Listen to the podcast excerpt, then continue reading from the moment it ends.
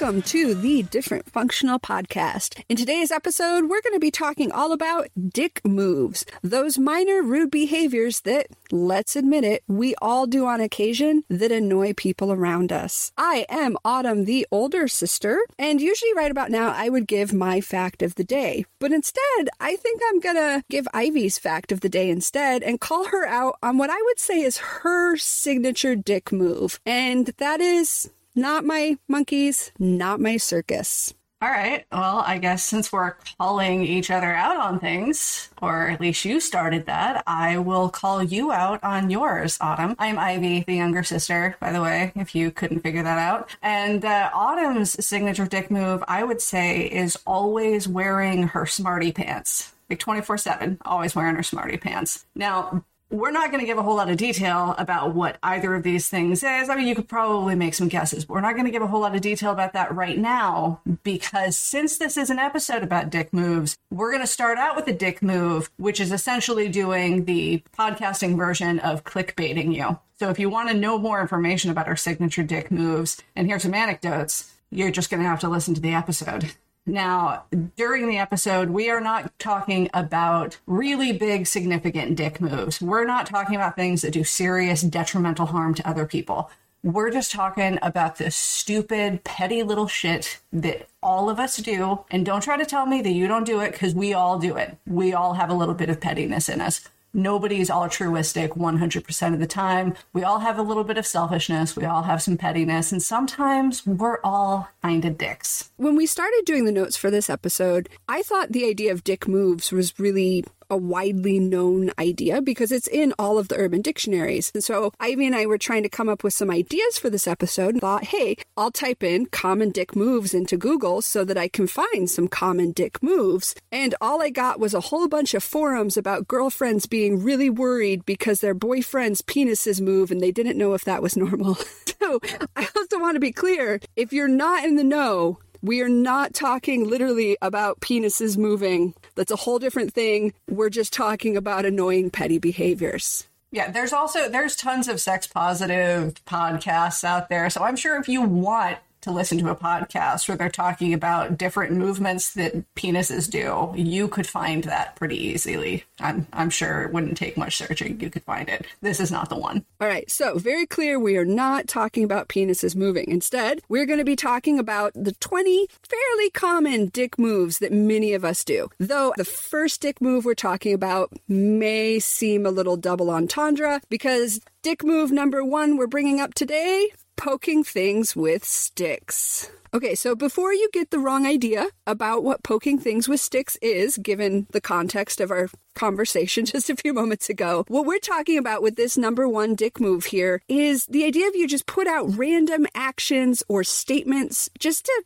see what happens. I also call this throwing monkey shit. My boyfriend is a monkey in the Chinese zodiac, and one of the things monkeys are known for, or at least I know them for, is they like to do things and start shit just to kind of see what happens. And my boyfriend is he's he's he very much a monkey in that way. I don't feel like I do this a lot. I don't think I really throw shit or poke things with sticks, but I know he does a lot. One of the things he loves to do actually with me is withhold information because I need to know. I don't know if it's autism, anxiety, PTSD, but I need to know everything all the time about anything. And so he knows this and he will just withhold random information for no reason. So I'll be like, hey, babe, what time is it? And he's like, oh, it's time. And I'm like, but what time? And he's like, oh, about now. Y- you get what I'm saying? Just, just to see what happens. He just does it. Noise the shit out of me. I'm not gonna lie, I actually find that kind of funny.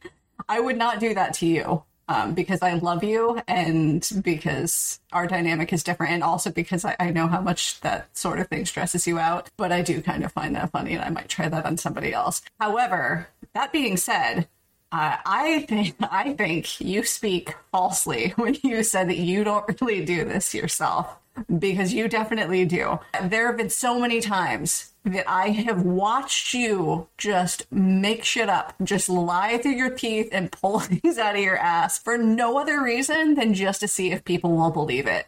And if that's not poking things with sticks, I don't know what is. Okay, okay. So maybe you've called me out for a second time today. I I will do that. I will say that most of my false statements are not necessarily poking statements. They're often done um, either A, unintentionally, because that does happen with the pressure of speech where shit just falls out of my mouth and like, ah, oh, shit, now I have to defend that concept even though I know it's a fucking lie. And they often happen because well, I, will call myself out here. I am kind of trying to manipulate others with intention. So I'm not just putting it out there to see what happens. I'm actually putting that shit out there to achieve an ultimate end, which is a whole other dick move we will get to later. All right. I feel like you've got lots of motives there, and they're all ulterior motives for sure.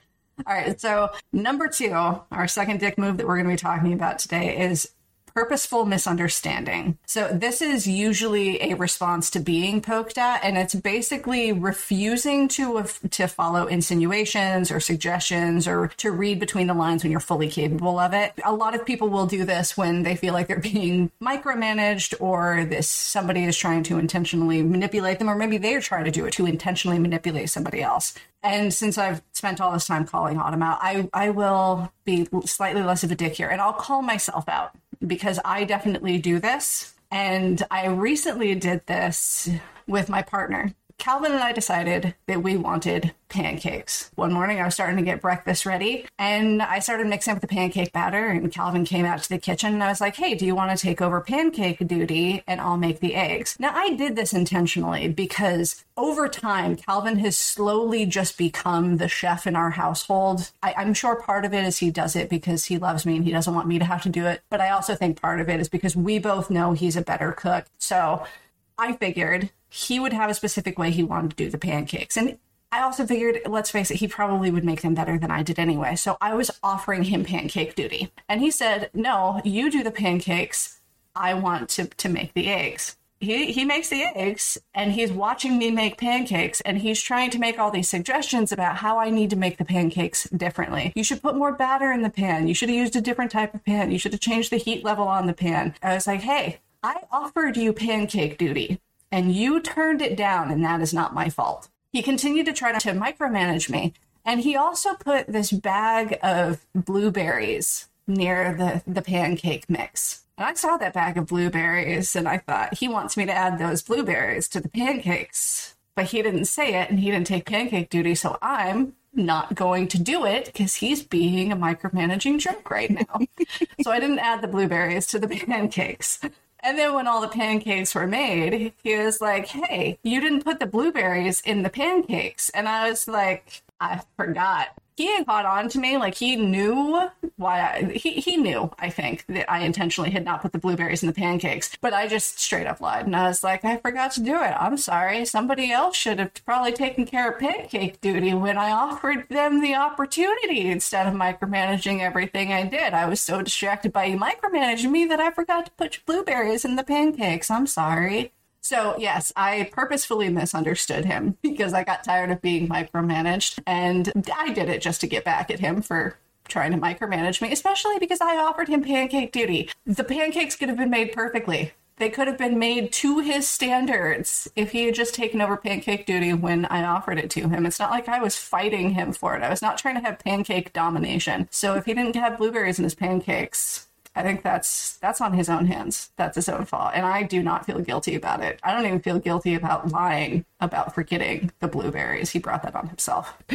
Sometimes I feel like our relationships are weird inverted mirrors of one another because this is a situation that Jake and I have gotten into many a times. Though I am in the position of Calvin and Jake is in the position of you, where I'm like, no, babe, you got this. If you just do it like two centimeters to the left and then over there and don't forget to do this and only half a turn to the right, and then he's like, oh, this way? I'm like, no, that's the left. And he's like, oh, then this way? And I'm like, no, that's still the left. And then I realize now that that would be purposeful misunderstanding on his part.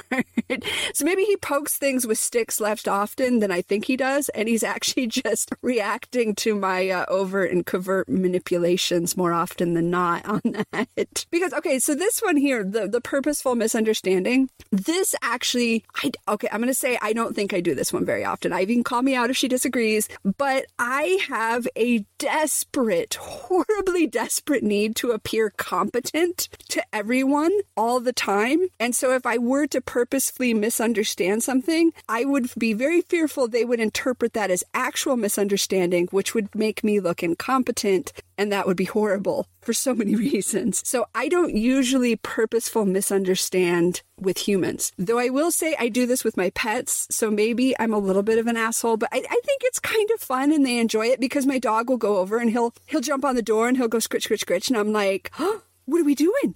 Are we playing patty cake? And like I try to get him to like play patty cake with me and he gets all excited and he like jumps on the door again and I'm like, Oh, are we jumping? And then I jump with him and he's like, Oh my god and then he wants out and I let him out. But then he's like super excited and I think maybe he likes me purposely misunderstanding. I don't know. Maybe not. Like he's a little bit of a masochist that just enjoys the suspense of not getting to go outside quite yet. I don't know, maybe. It's a possibility. I feel like dogs do get excited about all sorts of weird things. I feel like if you tried to pull the same thing on your cat though, your your cat would not put up with that. I'm sure your cat would just attack you. No, don't do that with a cat. He just looks at you like you're a fucking bastard. You know what I want. I, I will pay you back later. I know where you sleep. That's my cat's like the cat's like I will kill you in your sleep. Yeah. Don't do that with cats. Dogs okay. Hamsters, ferrets, I don't know about those. I don't have any of those, so I can't comment on that. I feel like hamsters probably wouldn't get that you were doing it. I don't know. Maybe I'm misjudging the intelligence of hamsters, but I don't think they. I don't think they read between the lines very much, and I, I don't think they really understand a whole lot about what we're saying. Ferrets, on the other hand, I feel like ferrets would be into that because they're just chaos and madness all the time. I, feel like they might enjoy it even more than the dog. Okay, we're going tangential. We're, we're making a lot of assumptions about animal intelligence and how much of a masochist or sadist they are. Let's move on to number three. So, our third dick move is button pushing. This is somewhat similar to poking things with sticks, but poking things with sticks is just kind of casual fun just to see what'll happen. It's not really targeted, it's not really serving much of a purpose. But button pushing this is the act of intentionally escalating other people in order to calm yourself down or for you know, potentially entertainment purposes. But one way or the other, like you're taking your annoyances out on other people. And I'll speak to this again, but this time I'm not going to call myself out. I'm going to call Calvin out again, which I guess I kind of did the last time too. I'm being kind of a dick this episode. It's fine. He doesn't even listen, so it's all good. all right. So Calvin, he loves to push my buttons. And when I call him out on pushing my buttons, he just does it even more and he gets this impish grin and a fit of the giggles. Like he just loves pushing my buttons. And it's, I think it's more fun for him when I know he's pushing my buttons and I say it out loud. For some reason that that's more fun for him. But his, his favorite time to do this is when we're around crowds. And to a certain degree, I kind of understand because both of us get really overwhelmed around crowds of people. Now, my way of dealing with being overwhelmed by crowds of people is I withdraw into myself. I make myself small. I'm really irritable. I cuss people out under my breath never loud enough for anybody to actually hear or understand me. And I try to get in and out of the crowd as quickly as possible. Calvin, on the other hand, he loves to push my buttons when we're out around crowds because something about aggravating me makes him feel better. And one of his favorite things to do is make pterodactyl sounds. That's what he calls them. And I am very sensitive to sounds, which is part of the reason I don't like crowds. And he will get as close to me as he possibly can, as close to my ear as he can, and make that sound. Or he'll wait until I'm distracted and then he'll come up behind me and make that sound out of nowhere. And I'll get on to him and I'll be like, oh my God, can you just can you stop? I, I can't deal with your dinosaur sounds right now. Don't do that when I'm trapped near you. Let go someplace else and make it. I don't care. Just go somewhere else. I don't want to be around for it. Don't do that right next to my head. And then he'll be like, okay, fine, I won't make pterodactyl sounds. But he won't stop pushing my buttons. He'll find different buttons to push. I hate having my belly button touched. So if he's not allowed to make pterodactyl sounds, the next thing he does is go after my belly button. But something about doing that makes him feel better in a crowd and then he's just in a good mood and I'm in an even worse mood. And that is definitely a dick move in my book. Now now on my level, um, I will say unfortunately, yeah, I, I do get it. I am I am to some degree not always a button pusher to relieve my own tensions. I do this really only in my intimate relationship, at least that I know of. I hope I don't go around doing this with other people. If I do, it's totally unconscious, and I should probably clue into that. But uh, in my intimate relationships, I I will start doing things. Um, one of the things Jake does not like is people touching his teeth, and so I try to lick his teeth or kiss his teeth or touch his teeth. But I have found I found I have to be extremely careful with button pushing in my current relationship because my boyfriend has this random competitive streak that will get activated. Normally, he's the most go with the flow guy, but all of a sudden, if I push the wrong button, it activates competitive Jake, and we will just step up, step up, step up, step up. So it goes from me trying to touch his teeth to tickling to aggressive tickling to horseplay to wrestling. So yeah, it's not abusive. Just to be clear, we're just horse playing around, but we'll both keep stepping it up until we're just about out and out sparring with one another. I will say, on an explanation side of this, one of the reasons I do it, at least I think so, is when I do this, I am extremely escalated and I have all of this restless energy in me. And because my partner is a very go with the flow person, his loop is trying to pull me down. And usually that's really good. And I'm really like, yes, let's go, let's go down. Let's be relaxed. Let's chill. But sometimes I can't chill. And sometimes I don't want to chill. And so him looping with me, telling me we should calm down and we should relax feels like manipulation and it feels almost like invalidation. And so I end up doing the button pushing and the escalation almost intentionally to bring him into my world to be like, "Oh, you're going to you're going to try and calm me down with your loop? I don't think so, buddy. I'm going to escalate you with my bullshit." I don't know if that's why everybody does it, but I do think that's why I do it some of the time. I don't think that's why Calvin does it, at least not with me, because I don't try to make him calm down. I just tell him to go do that somewhere else. We're in Costco, for the love of God. You could go to the other side of the store and make pterodactyl sounds at a total stranger. I would not care, as long as you're not right next to my head. So I don't I don't think that's why Calvin does it. I think he just genuinely gets enjoyment out of it. He, he gets like a, a childlike glee from pushing my buttons.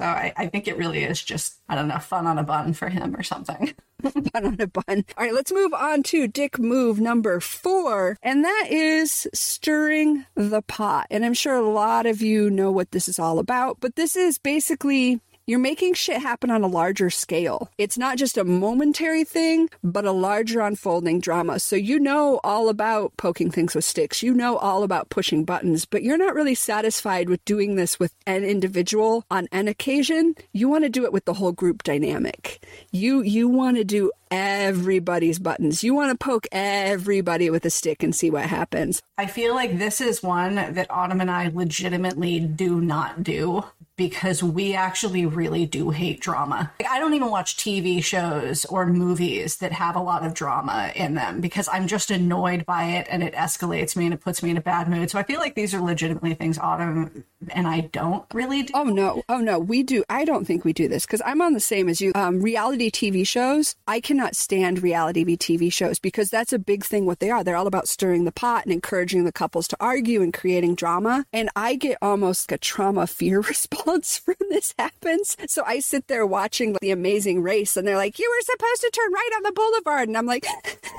"Stop arguing! Can't we just communicate?" so no, I am definitely not a. Po- I may be unconsciously doing other shit, but I am uh, not. I'm not doing the pot stirring intentionally. Hell no. Yeah, I, I, feel like this is something that comes from our childhood because our family's MO was to you know, triangulate and have these little one on one relationships. And then there would be this stuff that was going on behind the scenes, and everybody just resented and hated each other in silence. And then about twice a year, it would explode and there'd be tons of people yelling and screaming and there'd be fights and then autumn and i would end up in a bathroom or outside the house in winter crying just trying to get away from all of it. So i feel like that's why we don't really stir the pot because we don't want drama to unfold. We want there to be as little drama as possible because it feels very unsafe to us to have a lot of drama. But these people do irritate me. This is a dick move that irritates the living shit out of me because I don't do it and I don't like drama and I don't like being around it. I'm sure most of the time it's probably not that big of a deal because lots of people like stirring the pot. There's that's why there's so many trolls and stuff on the internet who like to just say inflammatory things to upset people. But man, it can get pretty gnarly. My big experiences, of course, at work. Interestingly, though, it was not actually my coworkers that was stirring the pot. With the job that this happened with, I was a group leader for kids in the mental health field. And so I was working with, I want to say they were like eight to 10 year olds.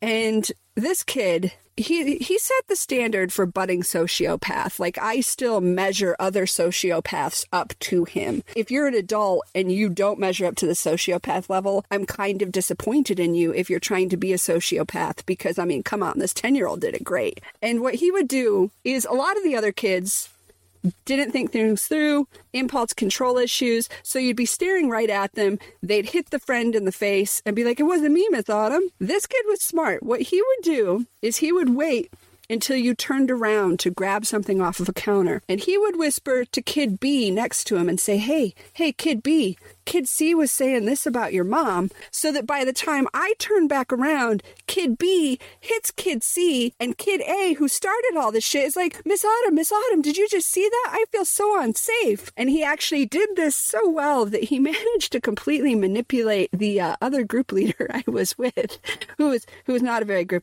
good group leader and did not have a lot of self awareness because he allowed himself to be pulled into this. But yeah, this kid was really really good at it. Like I said though, I think he took it to to somewhat sociopathic levels and if he continues this into his adult life, yeah, he's going to be a force to be reckoned with. Let's go ahead and move on to dick move number 5. And as this is Ivy's signature dick move, I'm to I'm to let her talk about it. This is the not my circus, not my monkeys. So this is you refusing to get involved when you could because it's not your issue. And I know this is a dick move and I'm not very nice for being like this. But honestly, for the most part, I very rarely interfere with what other people got going on. I could be watching you make a mistake. I'm watching you do it the whole time, and I could say something. I could redirect you. I could try to help. I could do something, but I'm not going to.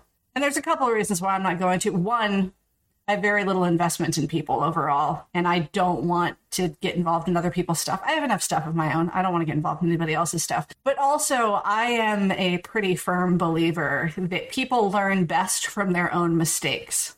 So for the most part, I just let people make their own mistakes. I don't try to warn them. I don't do, I told you so's. I don't do anything like that. I, I never even let them know that I saw them make the mistake. I figure, you know, it's, it's probably good for you to make that mistake yourself. And I honestly expect the same courtesy from other people. Unless somebody's life is on the line, I'm not going to interfere with your business and I expect the same from you. They say treat others the way that you want to be treated. And I would like other people to leave me alone and make my own decisions and make my own mistakes if necessary. So I just extend the same courtesy to other people. If you want to fuck up your life, that's up to you. That's cool. You'll figure it out eventually or not. Okay, I will say that part of this probably for you is the uh, the golden rule: do unto others as you would have them do unto you. And I think part of it too is just lack of resources or motivation. And maybe, okay, tell me if I'm wrong, but I think also you get a little bit of mild entertainment out of this, kind of like the uh, we've talked about it before, but the Christopher Titus comedy special, where how do dads raise a kid, and a kid goes to put a penny in the socket, and the mom wants to be like, no, don't do that, and and slap his little hand, and the dad's like, wait wait for it, wait, and then lets the kid electrocute himself. But then again, he did say he did that because now you can go up to the kid and be like, You're not going to do that again now, are you?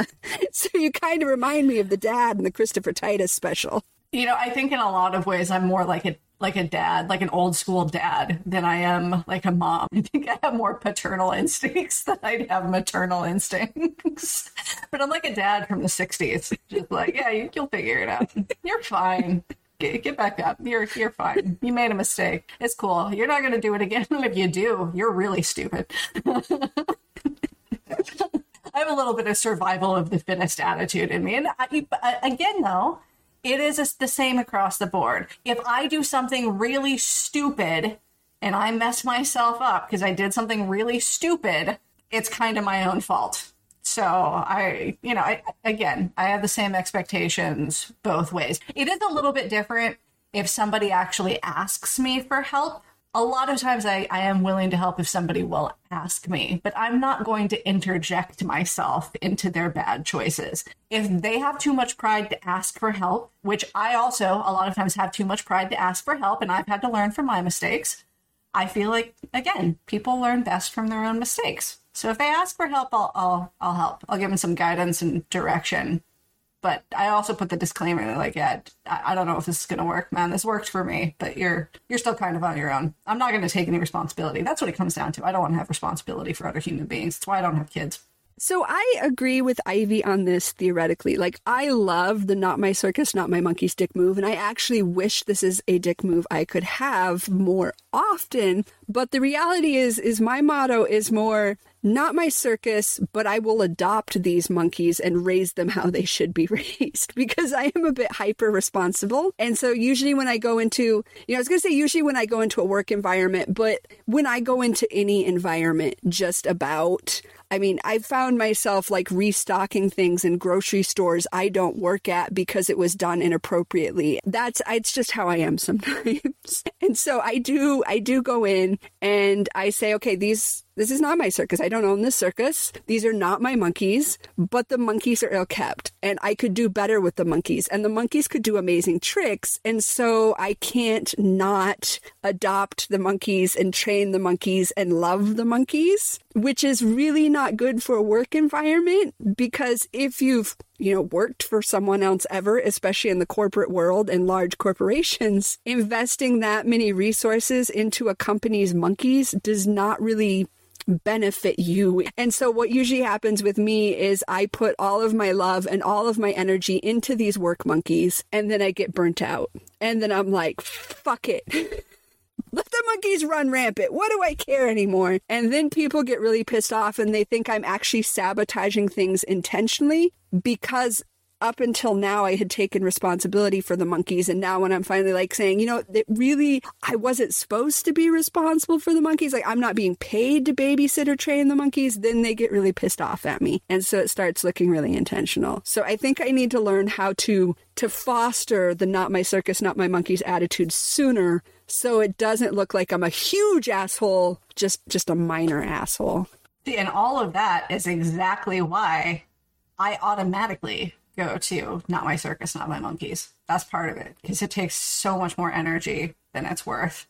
It almost never pans out well for you. you. You give way too much of yourself for really no reason at all. And I watch other people do that all the time. And that's one of those things that I look at and I'm like, not my circus, not my monkeys. If you want to feel like you're responsible for all of these other crazy ass people, that's up to you. I'm just going to sit over here. I I will fly under the radar. I will not be an issue for you, but I'm not going to help you in making other people not be an issue for you. You're on your own there. You're just going to have to get to the point where you're just at your limit and you just stop caring and stop trying to fix things that that just want to stay broken. That is exactly why I love this dick move of mine is because I, res- I I conserve so much energy and I do get some entertainment out of it. And I, I, laugh at that because I feel like I have gotten that conversation almost exactly in some form from Ivy on previous occasions, where she's just like, I'm not going to step in and save you from your bad decisions, Autumn, when you've once again gone and adopted people's monkeys. Which, though, does kind of go into the next point. So, number six of our dick moves is I told you so. And so I will say, though, that Ivy does not usually actually go over into the I told you so. She just absolves herself of responsibility. So, the I told you so is essentially getting satisfaction out of people's failures. Usually because those failures prove you are right. You tell them, hey, I don't think you should do that. They do it. It blows up in your face, and you're like, told you so. So when Ivy and I were initially doing our notes for this one, I thought, you know, I really don't say I told you so very often because apparently I was not really aware before the notes for this episode of how big of an asshole I was.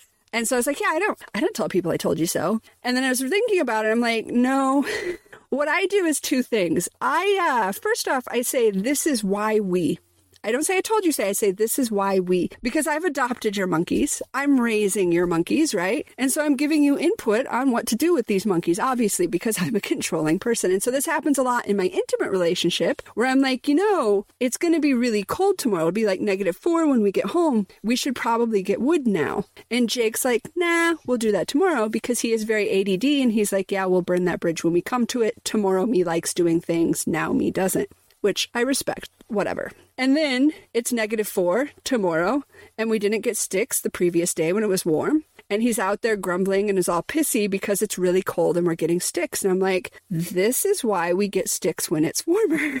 Which is kind of me saying, I told you to get the fucking sticks yesterday, didn't I? But now you're out here freezing your ass off. So, so I, as I realize that, that also means I need to change that behavior in my relationship because that's not good. And then the other thing that I do, uh, which Ivy nicely pointed this out to me during the uh, the beginning of our session today, was I also just casually reference previous experiences and and say, you know, yeah, it's kind of like when this happened, which I won't say I told you that that was what was going to happen, but it will recall the conversation in which we discussed said event happening and thus hopefully trigger the advice I had given you at the time, which was the advice that you had not followed, thus insinuating that maybe had you listened to my advice, things would have not gone badly, which I think is just.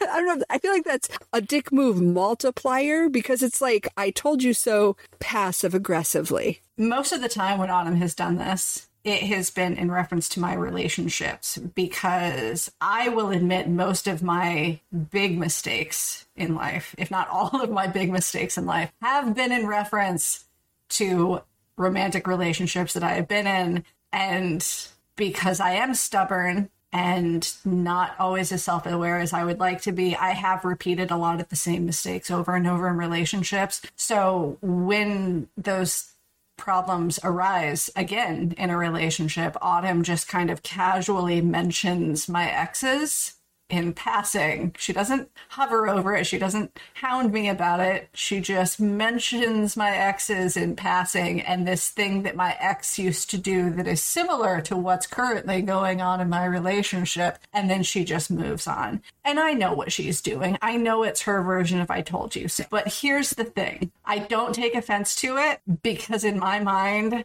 she actually is justified in getting some vindication out of it. If I'm stupid enough to make the same mistake multiple times, she deserves to feel some vindication and I should probably be called out on it. I do appreciate that she doesn't just like stick on that point though. She just does it casually in passing. Although I do suspect that is a strategic move on her part because she knows me and she knows how stubborn I am. And she knows that if she does stick on that point and hound me about it, I'm just going to dig in my heels further. So I think it's partially strategic on her part. But again, it's it's fine. I'm I'm cool with her way of doing I told you so with me because it's it's quick. It's very quick. It's over, you know, fairly painlessly for me. Now, I, I will say though, part of this isn't just vindication on my end. Part of this is because sometimes I look at things too objectively and I think perhaps Ivy has not made the connection between these two behaviors that look very much alike. And so I shall help educate her by providing comparison relationships with these things. So it's partially vindication and partially perhaps she just does not understand. And so I shall teach her, which is probably also kind of a dick move that ties in with my signature dick move of being a smarty pants. But again, if I'm stupid enough to make the same choice multiple times and have it blow up in my face multiple times, I could see how you would think that maybe I just didn't notice I was making the same mistake multiple times to be clear, I'm well aware that I make the same mistake multiple times. like I said, I'm stupid sometimes. So it's it's cool. Uh, I don't generally do I told you so's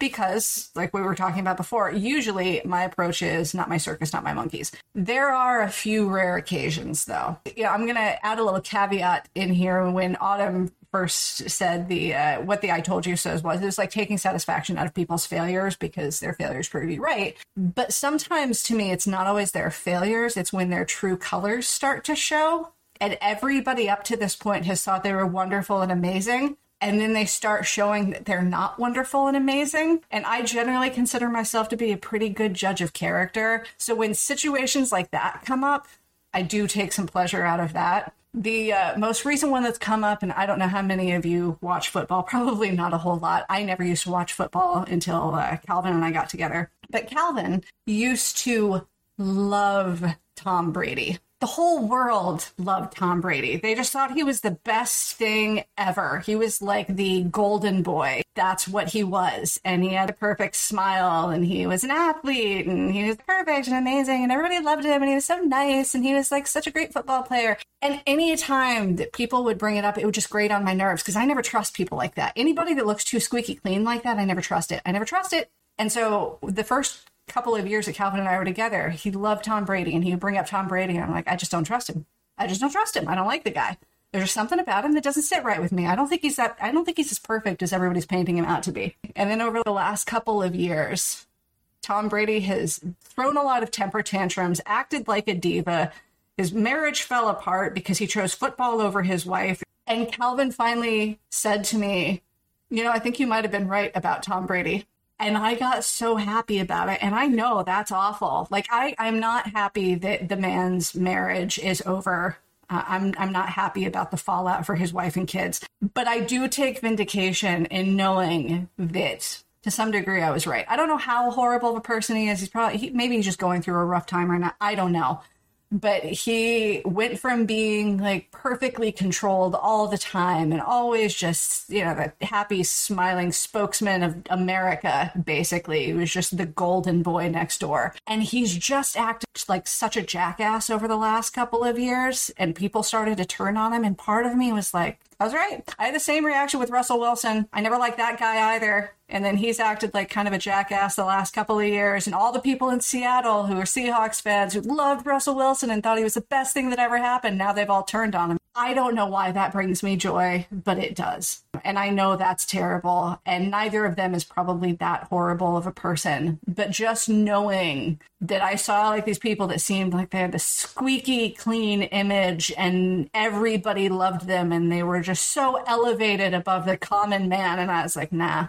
nah, that doesn't exist. People like that don't exist. Nobody's that squeaky clean they, they got bad habits too. They got shitty things about them. They do their dick moves too. They're just not showing them. So when they finally show them and people start to turn on them, part of me, part of me really likes that. I'm an asshole. I I I do that too. I do take joy out of being right about my perceptions of people. And this is pretty much every single charismatic person I've ever encountered in my life because everybody gets, you know, they're blown away by the charisma and like, "Oh, this guy's so great and he's so nice." And as soon as I come up against somebody charismatic, I'm automatically like, "What do you want from me?" How are you manipulating me? And every single time I have been proven right that I'm like, yeah, this charismatic guy is an asshole. and every time they're like, no. And then later they're like, oh my God, you were right. And I'm like, uh, I know, bitches, listen. anyway. There is something just so satisfying about that. I don't know what it is. All right, all right. Let's move on to dick move number seven and this is Get My Popcorn. And so these are the people that love watching other people's dramas unfold. Sometimes this is why people stir the pot so they can get their popcorn and watch the drama. Sometimes, though, you're just living in your apartment and all of a sudden you hear your neighbors fighting and having a domestic over there, and you get your honey and you're like, hey, hey, honey, grab the beer, grab the popcorn. The neighbors are at it again, and you listen in on their fight. This is another one I don't do too much because, like I said, drama makes me uncomfortable. And so this is like a real real life reality TV show in the apartment next door. So I'm not the kind like get my popcorn and I'm like, uh, have 911 on speed dial. Make sure we lock the door because I'm more nervous about this than anything. I will say the only place I really do this is really, really minimal things, very superficial things. So my boyfriend has these group of people that he sometimes hangs out with. I say sometimes, it's been like twice, but that's a lot for him. So he sometimes hangs out with them. And he uh, went to one of their gatherings and there was like no snacks, which is so weird to me because I'm like, why do you invite over people over and you don't have snacks? And then he went to another gathering and apparently they had marijuana was on, you know, offer, but his skin, there was no snacks. And so now I'm like super enthused. And every time he goes to hang out with these people, I'm like, were there snacks? And it's it's a very superficial thing, but I am eating my popcorn, listening to his little stories about what I have now termed the snackless bandits. Because I mean, who who has a party, who has a gathering, provides marijuana, and does not provide snacks? Like, what? I don't even do marijuana, but I get the marijuana makes you hungry. What is happening here, people? That is the cutest thing to me ever. That that is your version of the of the get my popcorn. That you're just so invested in whether or not they have snacks, and they never do. But you're just so invested in whether or not they might this time. Okay, okay, okay. So for the record, though, my boyfriend ended up telling them that I had termed them the snackless bandits. They did get offended, and then they had a potluck. You made them feel so judged that they not only provided snacks, they had a potluck. That's awesome. That's like I don't know, almost like a masterful dick move that we did not include on the list is just being able to manipulate a situation in such a way to make other people feel so bad about themselves they have to prove you wrong. I also feel like I am not, as we talk about this, doing the get my popcorn right. I think I've stepped back into adopting monkeys here because I'm pretty sure get my popcorn is just voyeuristic watching. And obviously, I went in and adopted some monkeys somewhere. So I don't think I'm doing get my popcorn at all.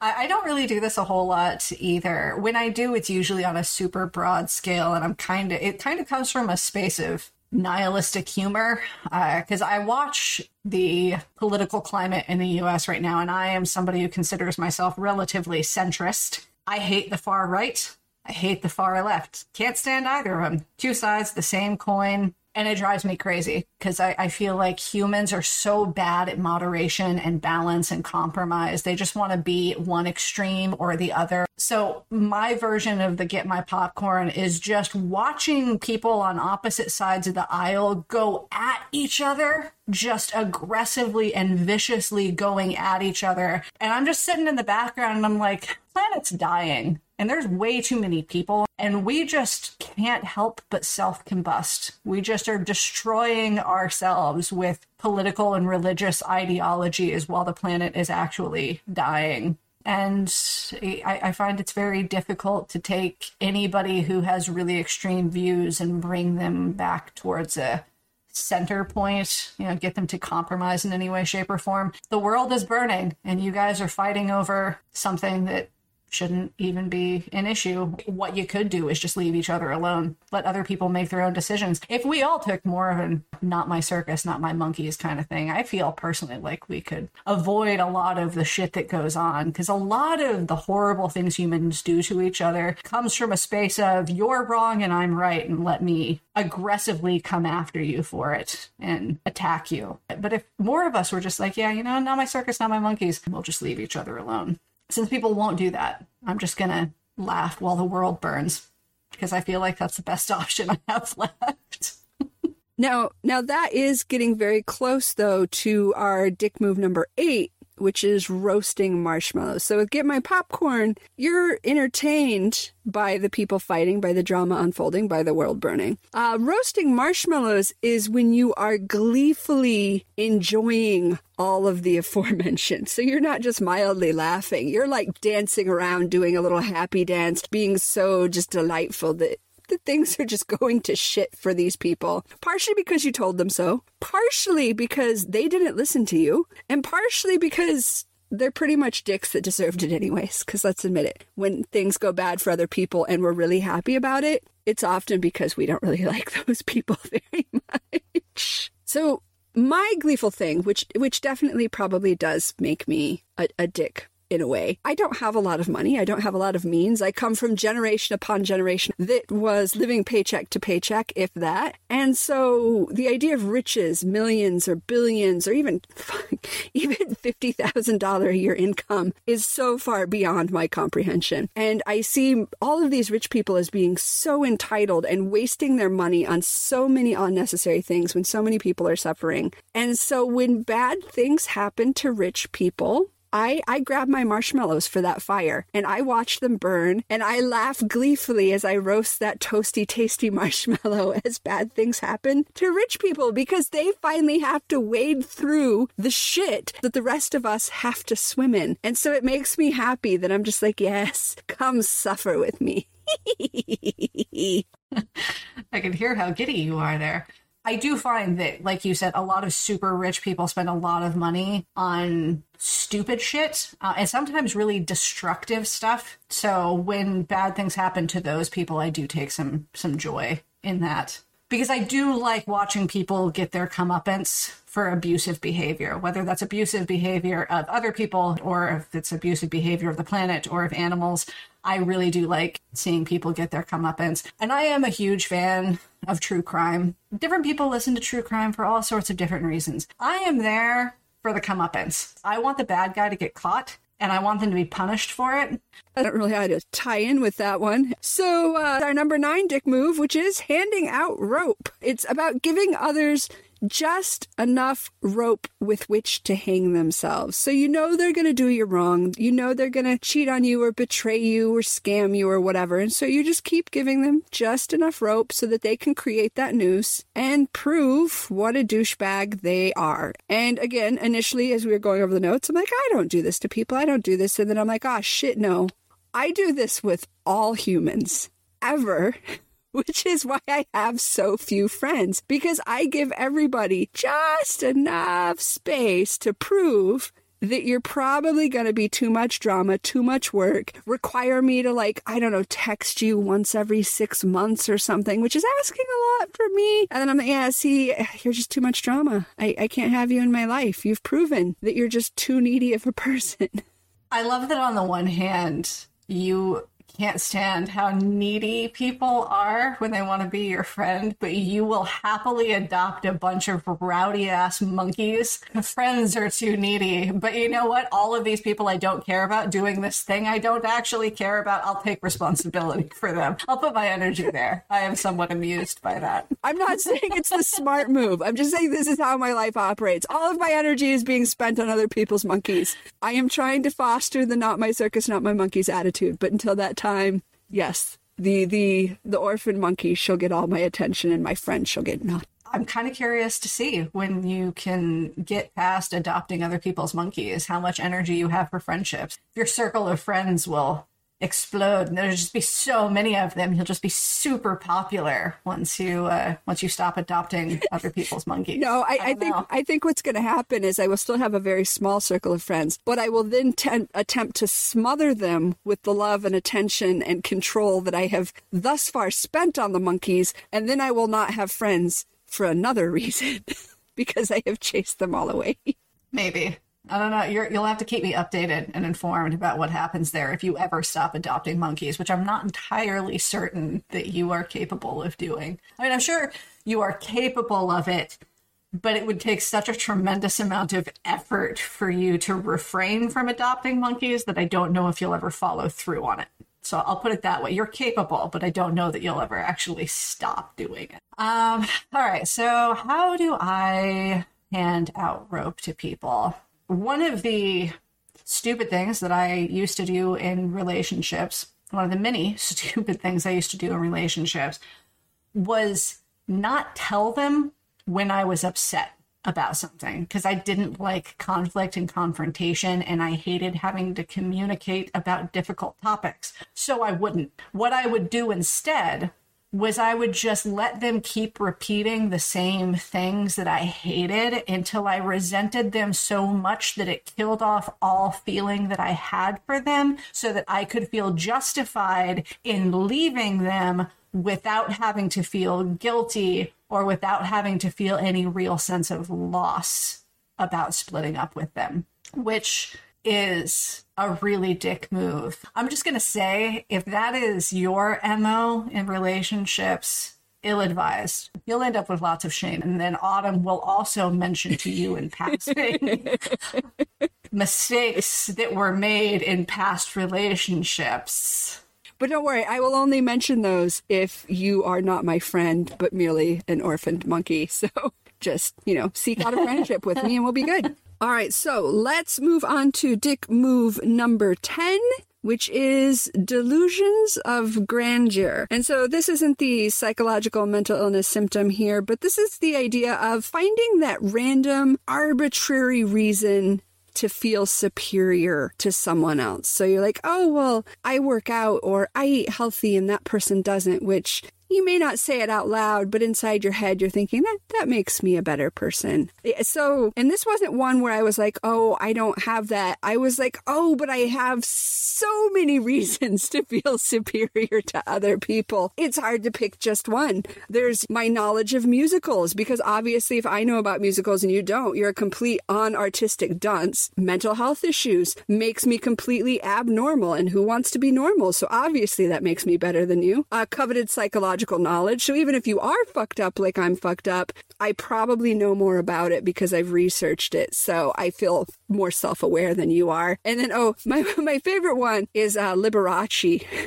For whatever reason, I judge people so hardcore if they don't know who Liberace is. I, I don't know why, but I know who Liberace is. And if you don't, well, obviously your parents and grandparents just didn't love you enough to expose you to the arts. That's all I can say. I don't know that I have ever judged my superiority on the basis of whether or not people know Liberace until this moment. I theoretically understand why the younger generation might not know who Liberace is, but I feel like everybody should take it upon themselves to learn about Liberace. Liberace should be a name that everybody knows, just like Elton John. Everybody should know who Elton John is too. He's just such a character. How can you not know who they are? I see people determine themselves as being superior to others for a wide variety of reasons that make no sense to me. Like the people who think that they're superior because they happen to be more physically attractive, or because they have more money, because they're more uh, formally educated.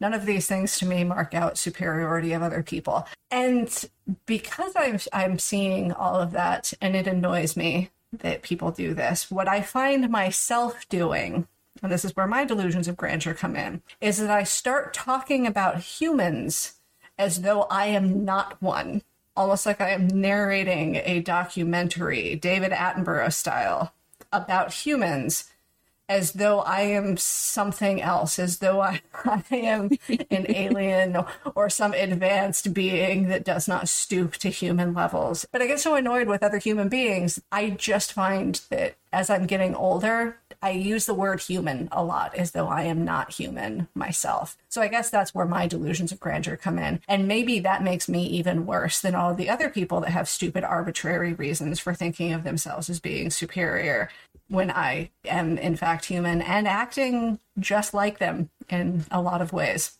So that's that. That's how I roll. Apparently. I've got really big delusions. They're they're very grand delusions of grandeur. I'd like to believe that I am something more than human, but I am not. I'm just as I'm just as awful as the rest of you. I don't find arbitrary reasons to be superior, which makes me so much more superior. It is that is a very grandiose grandeur. I, I like it. I feel like it, it also matches up the, with my astrology because my sun sign is Aquarius, and they do seem to, most Aquarians do seem to see themselves as something other than human. So I guess it just fits with fits with my my zodiac there. But now, having said all that out loud, I do feel pretty awful. But I'm not going to stop referring to humans as humans because that's still how I feel. now, I, I will say I do feel some of the same way. Some part of me wonders if I am actually human or if I'm like some alien or a subspecies, honestly. But now we do get to move on to dick move number 11, which is my favorite dick move, the one in which I feel most comfortable, which is my my smarty pants. this is essentially when you prove people wrong. You take satisfaction in knowing more than other people and improving them wrong. And you say whatever you want, but so many people do this. But for me also, I just like to play the authority. Part of it's safety, part of it's uh, maybe poking things with sticks, part of it is manipulating other people. But uh, yeah, I intentionally use big words. I definitely will know a lot more than others in a lot of circumstances. And if I don't, I will pretend. There was a question uh, I responded to on Facebook What subject could you talk to an audience about for 15 minutes with no preparation? And I was like, absolutely any, as long as nobody's fact checking me. I don't think I have any other pants in my wardrobe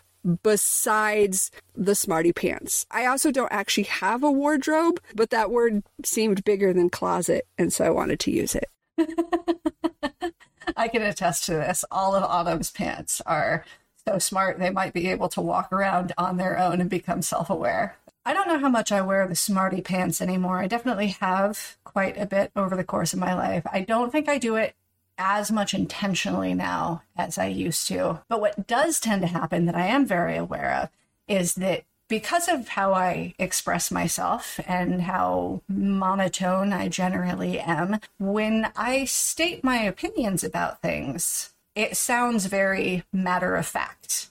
And so, a lot of times when I've expressed my opinion about something, people have taken it as fact when that is not how I intended it to be taken. And then they express that to other people as facts. I don't find myself intentionally wearing smarty pants so much anymore. I did a lot when I was younger because I think everybody in our family, I don't know about our brother, but pretty much everybody else in our family got a lot of uh, satisfaction and self worth from feeling smarter than other people. So I think we come by that honestly, but I have tried very hard not to do that intentionally as much as I used to. I am trying to tone this one down because this one was actually a, a trauma response for me. Definitely. It was a way to control situations. And that's why I did this dick move. And so I am trying to tone it down as I work on my trauma stuff and feel like I don't have to control the situation the same way I don't have to adopt people's monkeys and I don't have to tell them how to raise their monkeys. Uh, I've not gotten there yet. I'm still looking for. I mean, I, at this point, I would be happy with like Smarty capris and then getting into Smarty shorts, just like cutting it off. You know what I mean? Yeah, yeah. You know, I, I will say though, one of my favorite things about you wearing smarty pants all the time is that you also, like my partner does this too, neither of you accepts what I say as fact. You both routinely disagree with me, which is quite refreshing, and I actually kind of like that. Uh, because I usually learn something from, from each of you about whatever the topic is. Because I express my opinion, and then you're like, "No, no, that's not that that that doesn't work. That doesn't make any sense." And then I look at it, and I'm like, "Huh, I guess that doesn't really make any sense. I may not take your opinion or your fact as being truth, but it does actually force me to to look at things differently. I like having a few people in my life that actually question and disagree with me openly. And I would like to say that the reason Ivy doesn't just take ours and be like, oh, well, they obviously know, would be because of Dick Move number 12. And that is innocuous manipulation. So this is basically seeing how far you can go before someone catches on. So you just keep pushing it and pushing it and kind of seeing what you can get away with. This is directly connected to the smarty pants in that because I play the authority and because I've learned that if you say anything with enough confidence, people will believe it. I sometimes do with the intent to manipulate others, lie. to put it boldly and baldly, to see if people believe it. Sometimes it, I will say it pops out of my mouth without intention. Like I get the pressure of speech, I get the social anxiety, and I'm just like, oh yeah, I worked on a lobster boat back when I was 21. And I'm like, fuck, I didn't work on a lobster boat when I was 21, but now it's out there and I am not backing down. I, I kind of enjoy the stories that you tell. For the most part, I've gotten really good at knowing when Autumn is bullshitting me the last thing that Autumn did that got me for years, and then it took me such a long time to catch up to. You know, I don't even think I did. I think Autumn told me eventually because I just flat out asked her why she did it. We would be out and about, we'd go to the store, we'd go to a park or just anywhere. And Autumn would pick something up and she would hold it out to me. She wouldn't say anything. She would just pick something up and she would hold it out to me. And every time I would take it. She wouldn't give any explanation. She after I took it, she'd just walk off. so I never knew why she would hand it to me. And it took years before I really questioned it. I think if I'm remembering correctly, I actually did ask you once why you did that. And she just looked at me. She was like, Because you take it every time I took it for years, I would just take whatever she handed me without explanation, and then I would be left with this thing that I didn't know what to do with. And sometimes it was, you know, something at least cool, like she'd hand me like a stuffed animal or something soft and fuzzy. I, I guess she just wanted me to feel this, and I'll just put it back on the shelf. But sometimes she'd hand me literal garbage. what do you want me to do with it? It is it's so convenient so, when there's not a garbage can. Seriously. Just reach out, hand it to person with intent, they take it, not your issue anymore, and you're not littering. I'm just saying. I, and I have to admit, okay, I do feel really stupid for, for doing that for years, just taking it and never asking why. just standing there in confusion, holding this thing that I didn't need or didn't want. But I feel slightly less stupid because I started doing the same thing to other people. And without fail, people will always take it from you. I don't think there's ever been a single time that I've held something out to somebody and they did not take it from me. At least until I tell them what's going on. And then they feel stupid and they won't take it anymore.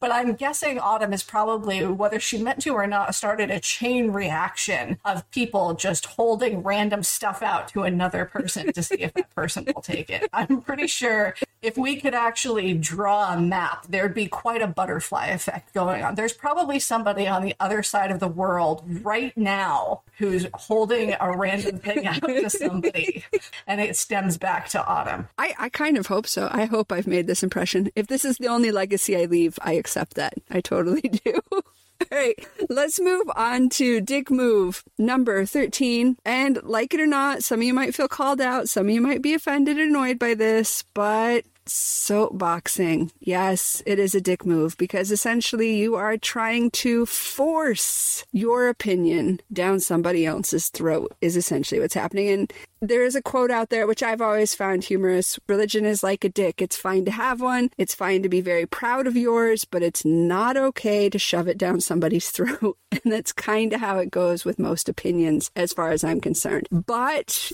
Given that, though, I will still say that I have a very, very bad history of soapboxing. I had a whole collection of soapboxes in my youth that I would climb up on any time. I used to think it was my duty to bang my head against the fence and let everybody know what sheep we were and how we needed to escape the box. And nobody wanted to hear it, and I wasn't really coming across like I needed to. Now I find most of my soapboxing is actually done unintentionally and it doesn't occur to me until afterwards because it's an autistic hang up of right is right and wrong is wrong and black is black and white is white and you get this rigid thinking. This is especially true when it comes to the rules thing, like if there is a rule. Recently learned that apparently for a lot of neurotypical people, rules aren't rules. They're like vibes, they're like suggestions, they're like ideals and it's still really hard for me to accept that that's how because it might but i'm like it's a rule. That's what it is. And so even now you can see like i'm trying to i'm trying to not climb up on the soapbox but that little autistic part of me that says but that's what that is gets really aggravated and it wants to let you know all about it. This is another one that i think autumn and i both it, we, we come by it honestly because I feel personally, both of our parents did a lot of soapboxing when we were kids, just like forcefully expressing their opinions to anybody who would listen. And sometimes even when they wouldn't listen, because our parents just felt very strongly about lots of things. So I feel like we both come by it honestly. I have tried to really curb this in myself as well. You know, somewhat funny note that applies to both Autumn and I here. This is a pattern we fall back into so easily. We did once scrap an entire episode of this podcast, our first take on. I don't remember which episode it was. I don't know if Autumn does, but we scrapped the entire first take. We recorded an entire episode, and then afterward, it was like the day after, we both were like, we probably should not release that one because that's we were just ranting and tangential and just we were soapboxing the entire time. So we scrapped an entire episode and started over. Uh, so we both come by that honestly. We both have a bad habit of doing it and we fall back into that pattern way too easily. I have tried very, very hard to curb this in myself because when I was younger, I was extremely idealistic. I guess in some ways I still am. They're just different ideals than I used to have. But when I was super idealistic and I was going through like my vegan phase, for instance, I was never a militant vegan, but I definitely did try to push the idea of veganism on anyone and everyone that I knew. So things along those lines. I did stuff like that a lot. I will say one of the things that has helped me tremendously in curbing that habit is Facebook memories because every time a Facebook memory comes up and I read something I posted a few years ago, and I'm like, I am such an asshole. I need to not ever do that again. So, Facebook memories are really, really helpful. If you need to be shamed out of a bad habit or behavior, and you have Facebook, you should definitely look at your Facebook memories anytime that they pop up. I, I, guarantee you it will be beneficial as long as you can make use of it and not tear yourself down about it. But yeah, that's that's helped me out a lot in curbing that habit because I can see what a jackass I was being, and then I see other people doing the same thing, and then I get delusions of grandeur because I'm like, oh, this is something that humans do, and you're supposed to grow out of it, and people don't grow out of it, and they're being humans. How awful. and then I have to check myself again because I've got these delusions of grandeur and I'm being awful in a different kind of way. So I gotta I gotta keep myself in check the soapboxing is hard not to do. Like you're just out there walking and you're like, oh, I must have gotten on some stairs and that's why I'm walking up. But then you realize you're on top of a box preaching, but you never realize it until after the fact. Ivy and I recorded that two and a half, three hours unedited. We're going three hours ranting. Like a, it was like a three hour Foamy the Squirrel neurodivergent rant is what that was. And neither of us even thought about it. It was all good, great episode, wrap up, do notes for the next time. And then the next day we're like, oh my God God. Oh my God, nope. You don't get it at the time. And consequently, this is also part of the reason I have mostly stopped drinking and I do not drink in crowds. Uh, because if somebody brings up a serious topic that I feel strongly about, the alcohol taking away your inhibitions, that really kicks in. And then I get super soapboxy again. And then I am so embarrassed the next day by my behavior. alcohol and, and hot button topics do not go well together for me at all. Cannot control myself. Which feels which I feel like says a whole lot that we have to inhibit ourselves from naturally just being that way. That the moment our inhibitions is taken away, we're not like murderous rampagers. We're like, let me tell you, I got some preaching to do. Like that's what we're inhibiting from you all the time. This is how we're controlling ourselves. So, moving on from soapboxing, since we've talked about that a lot, we kind of soapbox about soapboxing. Moving on, number 14. Our next dick move is careless crusading. And this is dragging other people into your ill chosen battles. I used to do this a lot when I was younger, too. I'm not going to lie. I, I did make a whole lot out of a whole lot of nothing quite a bit when I was in my late teens and my early 20s. And then I realized again, okay, I'm not only being an asshole, I'm also being counterproductive because it almost never goes well. And then a few years ago, at one of the places that I was working at as massage therapist, this thing happened that should never have become a thing. So they got us some baskets to put hot towels in or to carry items from the break room to our rooms whatever. And they, they had this whole protocol for okay this is what the basket is for and this is what you do with the basket and this is where you put it in your room when you get it to your room and this is where it goes when you bring it back to the break room. So there was this whole protocol. And when i looked at it i was like okay i'm gonna kind of do that because management's not coming into my massage room. They're not going to see exactly where I put it in the room. They're not going to see if I'm using it according to protocol, but you know, I'll kind of half ass it. It's whatever. It's not that big of a deal. Other people that I worked with turned it into a crusade and it became a huge deal. And there was a battle of wills between the employees and the management over these baskets and how they were going to be used and you have to use them and they have to be used this way but that's not fair and that doesn't work well for us and we're not okay with this. And it turned into this massive fight over a basket. A couple months after all of that had kind of calmed down i was talking to one of the the members of management and i was like hey just out of curiosity i don't really care um, but out of curiosity what was the deal with the baskets and this person I was talking to who was more upper management, she said, Well, we got a request from one of the employees to have baskets so that they could more easily carry their hot towels to the room. So we just provided baskets. And I was like, Well, what was with the huge protocol? Well, there wasn't supposed to be a big protocol. We were just providing baskets in case you guys wanted to use baskets. So it became this big deal for no reason. Management got pitted against the employees because everybody was making it a bigger deal than it needed to be. Needed to be. It was supposed to be there to increase our convenience. It was not meant to be micromanaged and it was not meant to be a war.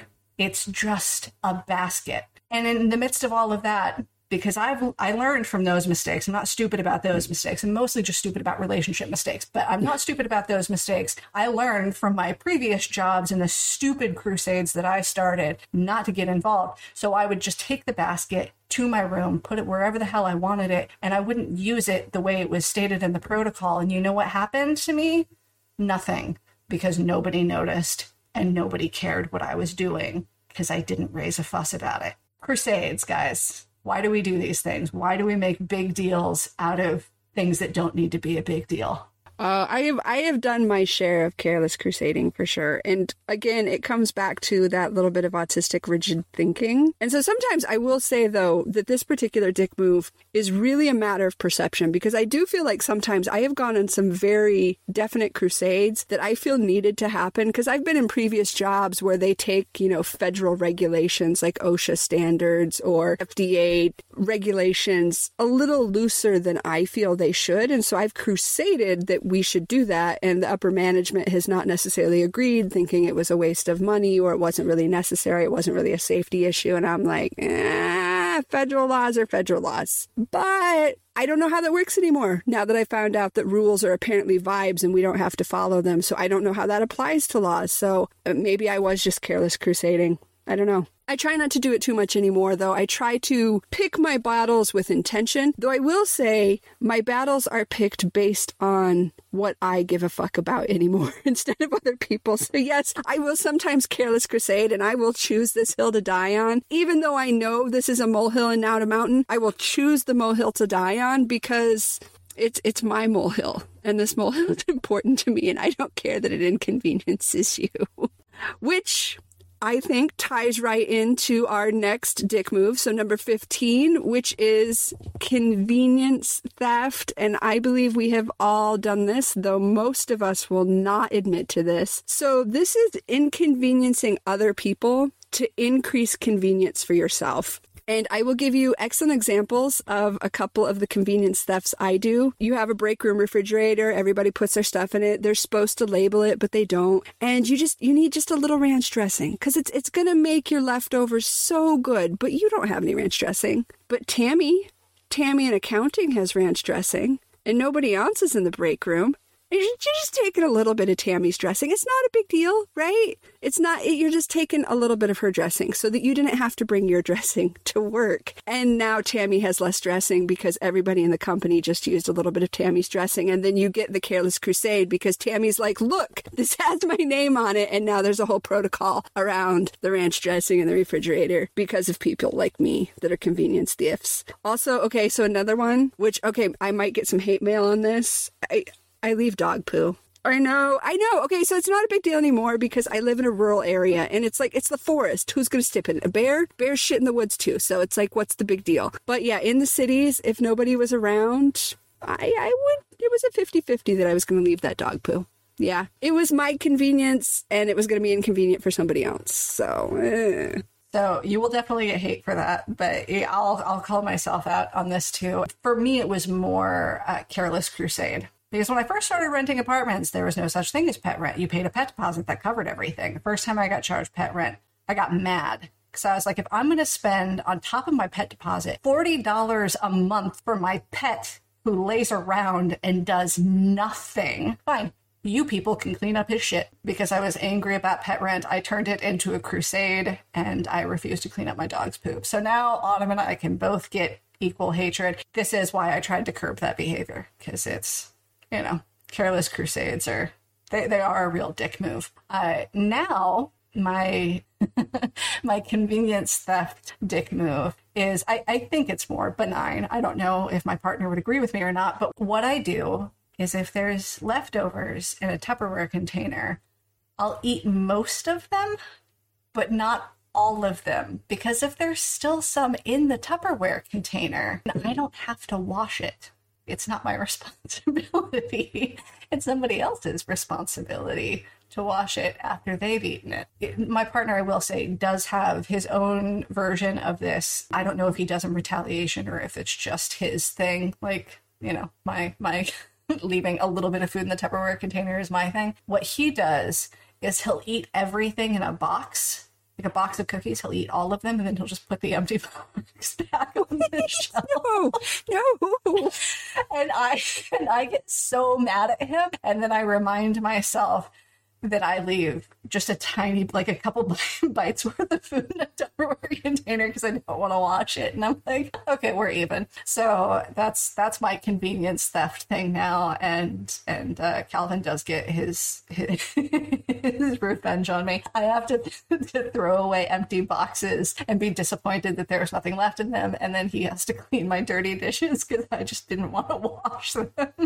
At least for you, you do live that tiny bit. So at least there was one cookie left. So you get your hopes up for cookie, you still get cookie. So you still there's a, there's a little reward because I feel like when you just leave the empty container, then you're kind of stepping into number 16 dick move which is a mess leaver because this is just a step above the convenience theft because with mess leavers, you're using up a significant amount of other people's resources so you don't have to expend yours. So this may be intentional or unintentional. I guess I guess if you're just throwing away an empty cookie box, it's not a big deal. But if you ate all the cookies and then you left your cookie dish mess on and then the, the cookie sheet and was stuff burnt on it and then somebody else had to come clean that up for you, you are a mess leaver. You are also probably the reason there's the uh, sign in the break room that says, we're not your mom, we're your coworkers, clean up after yourself.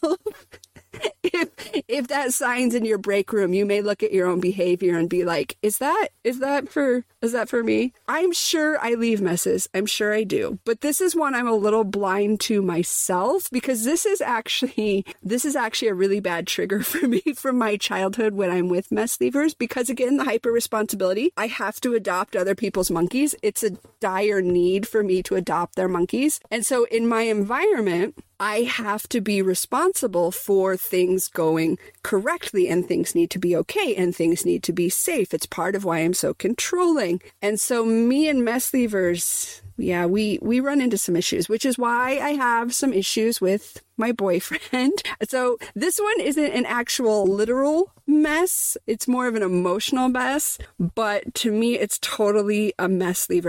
And so I'm going to call out my boyfriend on this. And one of the things he likes to do is not eat sometimes because he is ADD and food just isn't that rewarding. And it's definitely not rewarding enough to actually have to prepare something. And so then he will not eat. And when he does not eat, his emotions go awry because of biological things happening and he gets grumpy. And to me, this is a mess because now I have to pick up the slack and worry. So he failed to eat he failed to take care of himself, leaving a mess for me to take care of because now he is stressed out and emotional, and I have to deal with that in my environment. That's a little bit of a trigger mixed with the mess leaver. I don't know if I'm a mess leaver. Like I try to not, but I'm sure I probably go around leaving crumbs for other people that I don't notice. I, I don't know how much of it is you being a mess leaver and how much of it is me being obsessive about cleanliness. But I'm just going to say when I come to visit you, about seven out of 10 times I clean your house so I don't I don't know. It's probably a little bit of both. Okay. Probably okay. overly obsessive. On that note, when I come to visit your house, do you have to clean up behind me? Because that's the real, like, are you having to clean up behind me in your house? No, uh, because I think you at least respect how obsessively cleanly I am. So you don't leave messes when you visit me. And what okay. One thing that I have done as a as a mess leaver uh, that Autumn has actually cleaned up my mess before. When we were both living in the same town and she would come to visit me, even though I am an obsessively clean person, one chore I hate doing to the point that it's almost impossible to get me to do it is to take out the trash. I would set my trash bag outside the door, in the intention of taking it down the next time I went downstairs. But instead, it would sit there for like two or three days. And then Autumn would come to visit me and she would take the trash out for me. Because it would be sitting next to the door. So she would just take it because it's not that big of a deal. Um, but for some reason, for me, it's always a big deal. And I will admit, I still end up doing that to a certain degree. I don't leave it sitting outside the door so much anymore. It's more that I leave it until it's so full that Calvin takes it out instead so that I don't have to. I don't know why taking out the garbage is such a big deal to me, but it's like the one thing I hate so much you can almost not get me to do it at all. It's totally okay. That was just a little abandoned monkey. Every time there was an abandoned monkey outside your door, and I'm like, come on, little monkey, I know where you live. I couldn't not. And it worked out. I mean, sometimes your issues line up, right?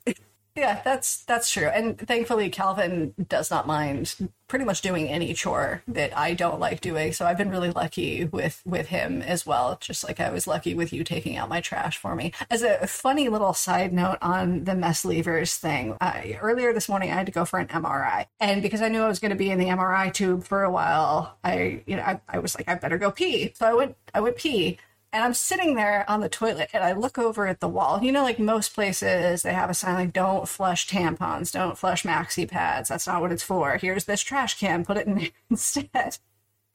The sign on the wall, yes, it did say don't flush maxi pads, don't, fl- don't flush tampons, but it also said do not flush water bottles or cans.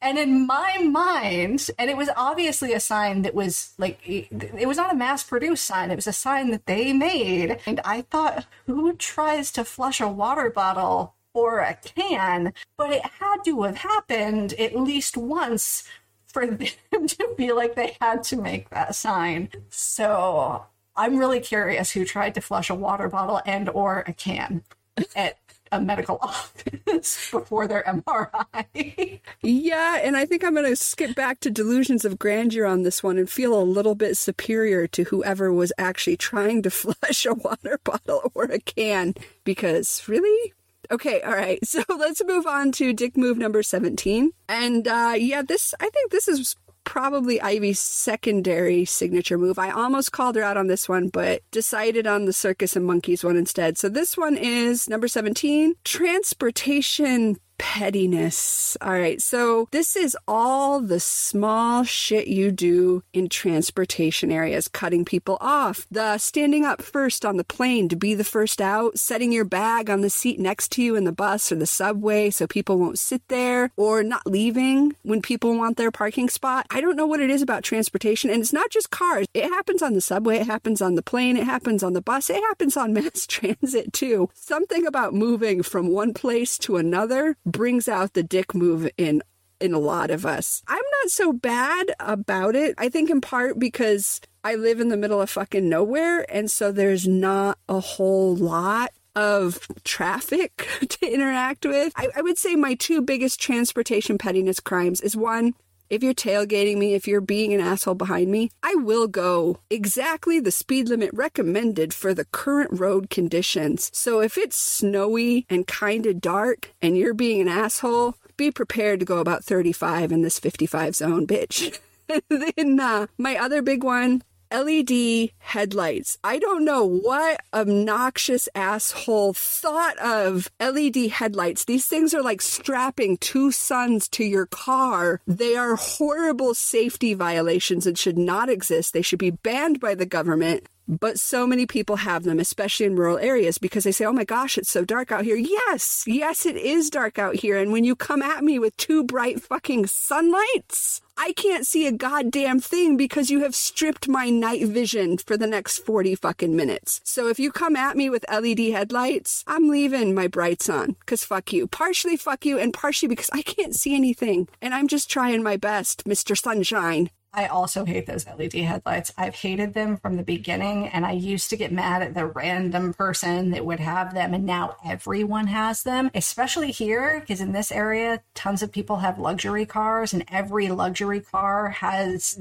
headlights that are brighter than a million suns. When I got my my new truck recently, it's an older truck, so it had more of the old school headlights. But because everybody has those bright ass LED lights, I literally couldn't see anything. It was like I didn't have headlights at all. Calvin had some LED headlights that he put into my truck, which my truck's headlight casings are not really built for those. So it's going to be extra blinding to people around me. But I am at the point now where I'm like, I hate you all. I don't care. if you want to blind me, I will blind you even more. I have become a huge asshole on the road. I just, I have because I drive so much and people drive me insane. Those humans These horrible humans everywhere around me. Living in a densely populated area has also brought out a lot of those particular delusions of grandeur. But one of the things that I would never have done before I moved here somebody will turn on their turn signal because they want to get over into the lane. And before I moved here, I was like, sure, I will let you over. I will be a courteous driver. Why not? I've stopped doing that. And I've become one of those assholes that when somebody turns on their turn signal, I speed up because I'm like, no, you can get in behind me. And why have I done that? Because 99.9% of the time that I have let them over, I have immediately regretted it because they're going 20 under the speed limit. They have no idea where they're going. They have now slowed me down and they're being stupid because they don't know where they're going and heaven forbid you find some place to pull over and check your map to see if you're going in the right direction. No i'll just drive super slow and slow down the rest of traffic while i try to figure out where i'm going while i'm still driving. This is why i've become an asshole because of people like that. So that is like one of my biggest dick moves now. Somebody tries to get over in front of me i'm like no i'm sorry. Under other circumstances, a younger version of Ivy, a more naive version of Ivy that grew up in a rural community would have been courteous and let you over and not had an issue with it. But because I have had so many bad experiences now with letting people over and then them going, I'm not even kidding, sometimes 20 miles under the speed limit. No, I'm not doing it anymore. I'm sorry. You can get in behind me. That's that's what's going to happen. So I'm going to move on from that dick move because I feel like that one could easily tinged into that uh, soapbox. I think we were starting to climb up on there just a little bit. I feel like once Ivy gets in the car, it is her circus, it is her monkeys, and all y'all are fucking it up for. And I don't blame you. Okay, so moving on, moving on. All right. Number 18, dick move, script followers. This is intentionally laying down social script lines and then expecting the other person to respond correctly. And I feel like, yes, you know, I'm going to do the neurodivergent, neurotypical thing here. Yes, I know this is splitting, but I am pretty much calling out every neurotypical ever, just about. you all do this all the time and it drives me nuts because it feels like being manipulated. When you come at me, especially in America, and you say, How are you doing today? What you want me to say is, I am fine. How are you? Because that's the script. And I feel that manipulation from you and it drives me nuts. Because again, that rigid thinking, you asked me, How am I? Rarely is the answer fine. there's a lot going on in my life. And so the answer to how are you is probably going to be a short novel at best. So don't ask me the question if you don't want to hear it. Now, I am going to say this though, because I have spent many a year studying the neurotypicals, being up and above the humans, as Ivy would say, and studying their, their merry little ways. I have become some of a script follower because it is a manipulative behavior. Whether you all want to agree with it or not, it is. And I enjoy having control and I enjoy having safety. And so I will lay down script lines to alter a situation to ensure it is my liking. So if somebody comes in and they look like they're about to reprimand me or be upset with one of my actions, you ask them a question and appeal to them about some knowledge they have because they're more important and superior to you. And that script indicates that they should play the part of guru and teacher and superior educator. And all of a sudden they're a superior educator and they're no longer the punisher. And you've just manipulated your yourself out of a talking to. I don't know, call that masking, call it manipulation. But yes, I have started using the humans' tricks against them. I wish I had been smart enough to think of that, but I was not. I mean, you, you are the, the smarty pants in the family. So I guess it makes sense that you would think of that. I don't know if I would be able to use it though. While you were talking about it, I was like, that's a great idea. But I was also kind of gritting my teeth at the same time because I hate scripts. A lot of times, unless it is absolutely necessary for me to follow the script, I do not do it. And every time I do have to follow a script, every time somebody asks me how I'm doing and I'm having a horrible day, but I have to say I'm fine, a little part of me dies.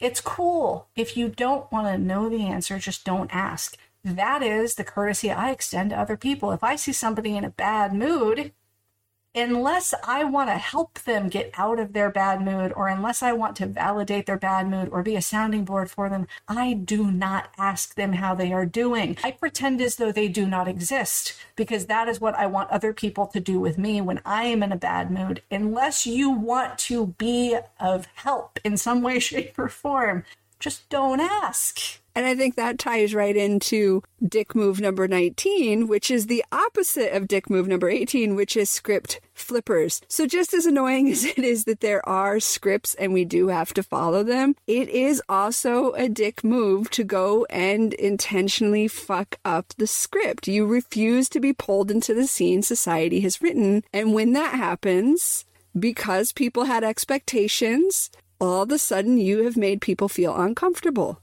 or unsafe or unsure. And so while it's just as much a dick move to follow the script, it's equally a dick move, Ivy, to flip the script. It is a dick move to flip the script, and I probably flip the script more than I follow the script. I mentioned it in a previous episode, I don't remember which one, but I mentioned that I don't do introductions between people. That's one of those social scripts that I really don't enjoy at all. So I just don't do it. Like If I'm with somebody and I encounter another person out in the world that I know that does not know the person that I am with, I will not introduce them. If they want to know each other, they can introduce themselves. I won't introduce them. I will keep my contact with that person that I've encountered out in the world to a minimum because I am spending my time with the person that I am with. But I'm not going to go out of my way to introduce two people who probably have no interest in each other and will probably never see each other again. This is a waste of my time and effort. I know there's an elephant in the room. I refuse to address it. That's probably the, the biggest dick move that I do with script flipping is just flat out refusal. You just lay it down and walk away. I'm not doing this. yeah, pretty much. Which I feel like if we all did, then neither of these would be dick moves because there wouldn't be scripts and we'd just be authentically interacting, which would be nice, but apparently complicated for society, but whatevs. Okay, so when it comes to script flipping, I don't think I intentionally do this, okay? And because when you intentionally flip the script or set it down and refuse to interact with the script, you are intentionally adding chaos to a situation which is frightening for me. So I do unintentionally flip the script because autism spectrum here. I wasn't given the fucking script book. So y'all sometimes lay some script lines on me and I respond authentically or with what I think you want. But then I catch the look on your face that I have been trained to know, oh shit, that's not the appropriate response. This is not okay because I can tell that now. And so that does still happen to me. Yeah, not as frequently as it used to, but it does. Um, but I don't intentionally do it because like I said in the last episode, I'm I'm lawful neutral. I, I feel obligated to follow the rules for the most part. I may manipulate the rules to serve me, but I, I will still follow them because I am not yet the the chaotic evil I truly strive for. Someday though. Moving on, our last one, our last dick move for the day, pissing on the box. And this is intentionally thinking outside the box just to annoy the hell out of all of the people that are stuck inside the box, especially the people who choose to be stuck inside the box. All right, so this is definitely one that I do. I'll, I'll, call myself out again. Again, I am a bigger asshole than I realized that I was. This is one that I have always done, but it's not always intentional. I was always that person that asked the questions that nobody wanted to answer or pointed out things that nobody wanted to consider. And I've done this in all sorts of environments my entire life. The first time that I have a distinct memory of doing it was completely unintentional. It was at church. And we were raised Mormon. I was in Sunday school. And there was probably maybe eight other kids in my class. And I don't remember exactly what we were talking about. It might have been the war in heaven that we were talking about. And I remember asking, well, why don't we pray for Satan? Because if we're supposed to love everybody and God's love is unconditional and God is all powerful and he wants all of us to return to heaven and Lucifer was his son, then why aren't we praying for Satan as well? For God to mend the relationship that he has with Satan so that Satan can also return to heaven someday. This did not go over well.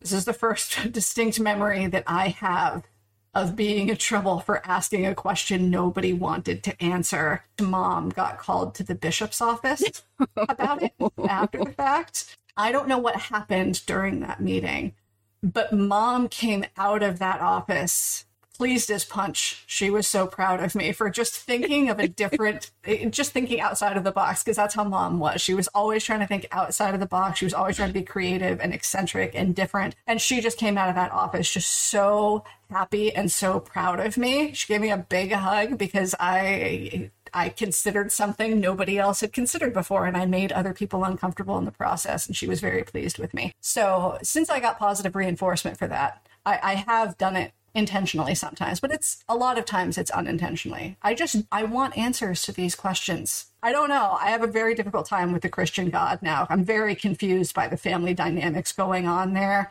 Because we're supposed to love our families, but then God disowned one of his kids. And I'm like, I don't know what to do now. Nobody has ever answered that question for me. And I don't think anybody ever will in a way that will satisfy me. So yeah, sometimes pissing on the box, as Ivy has kind of pointed out with her stories here, is intentionally like unzipping and just letting rip because you're marking your territory. You're saying this is the box, let's make it stink. And I think sometimes it's just because we weren't really adequately potty trained. and I think this is why this is a dick move Ivy and I have because we were not adequately potty trained. And so yeah, we end up pissing on the box unintentionally a lot because we didn't know you weren't supposed to pee on the box.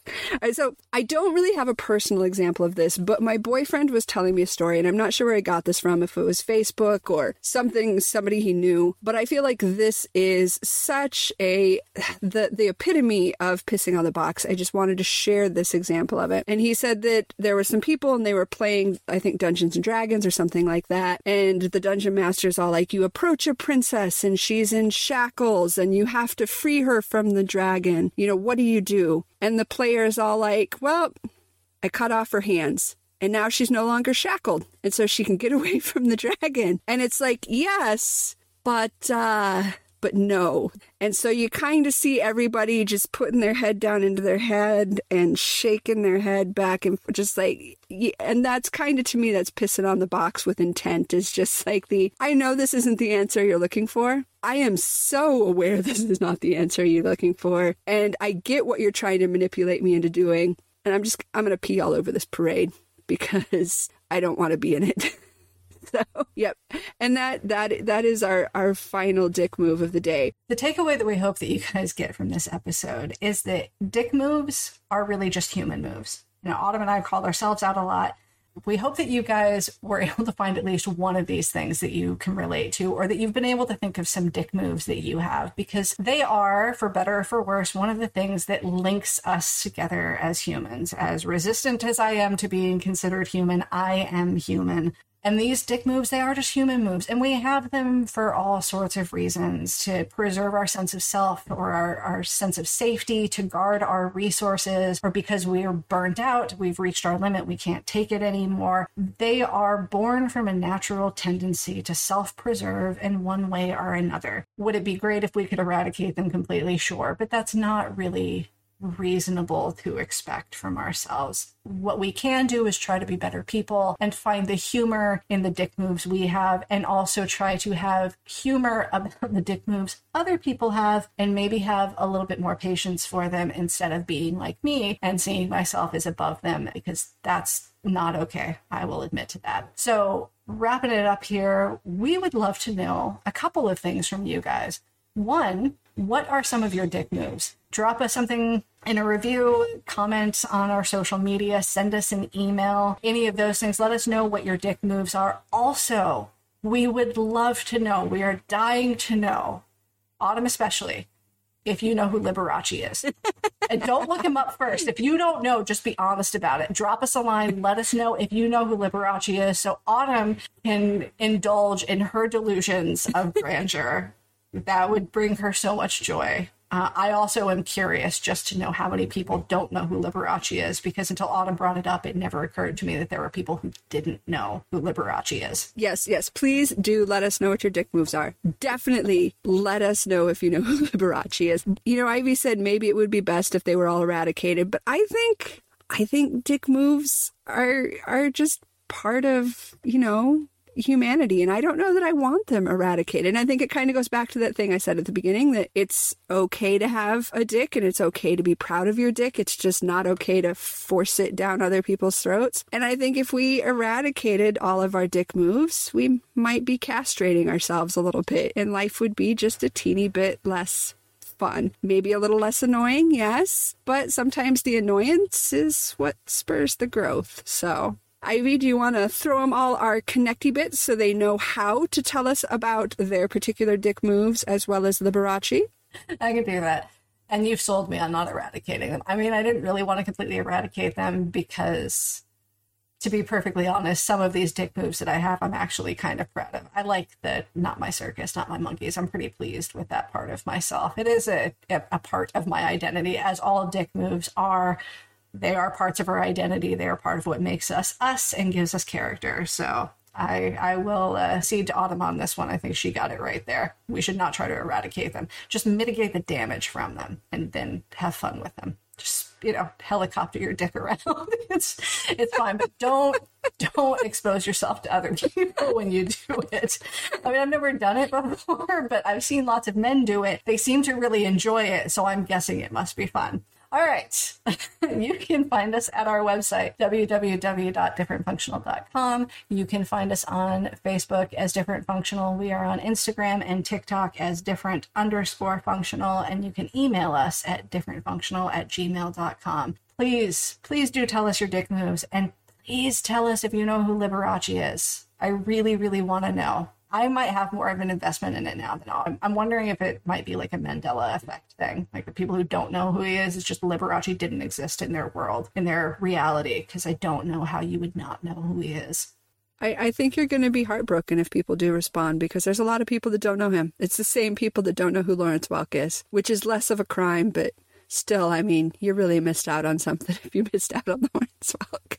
Anyways, we will wrap up for today. We thank you all for listening. And as always, remember different does not mean defective.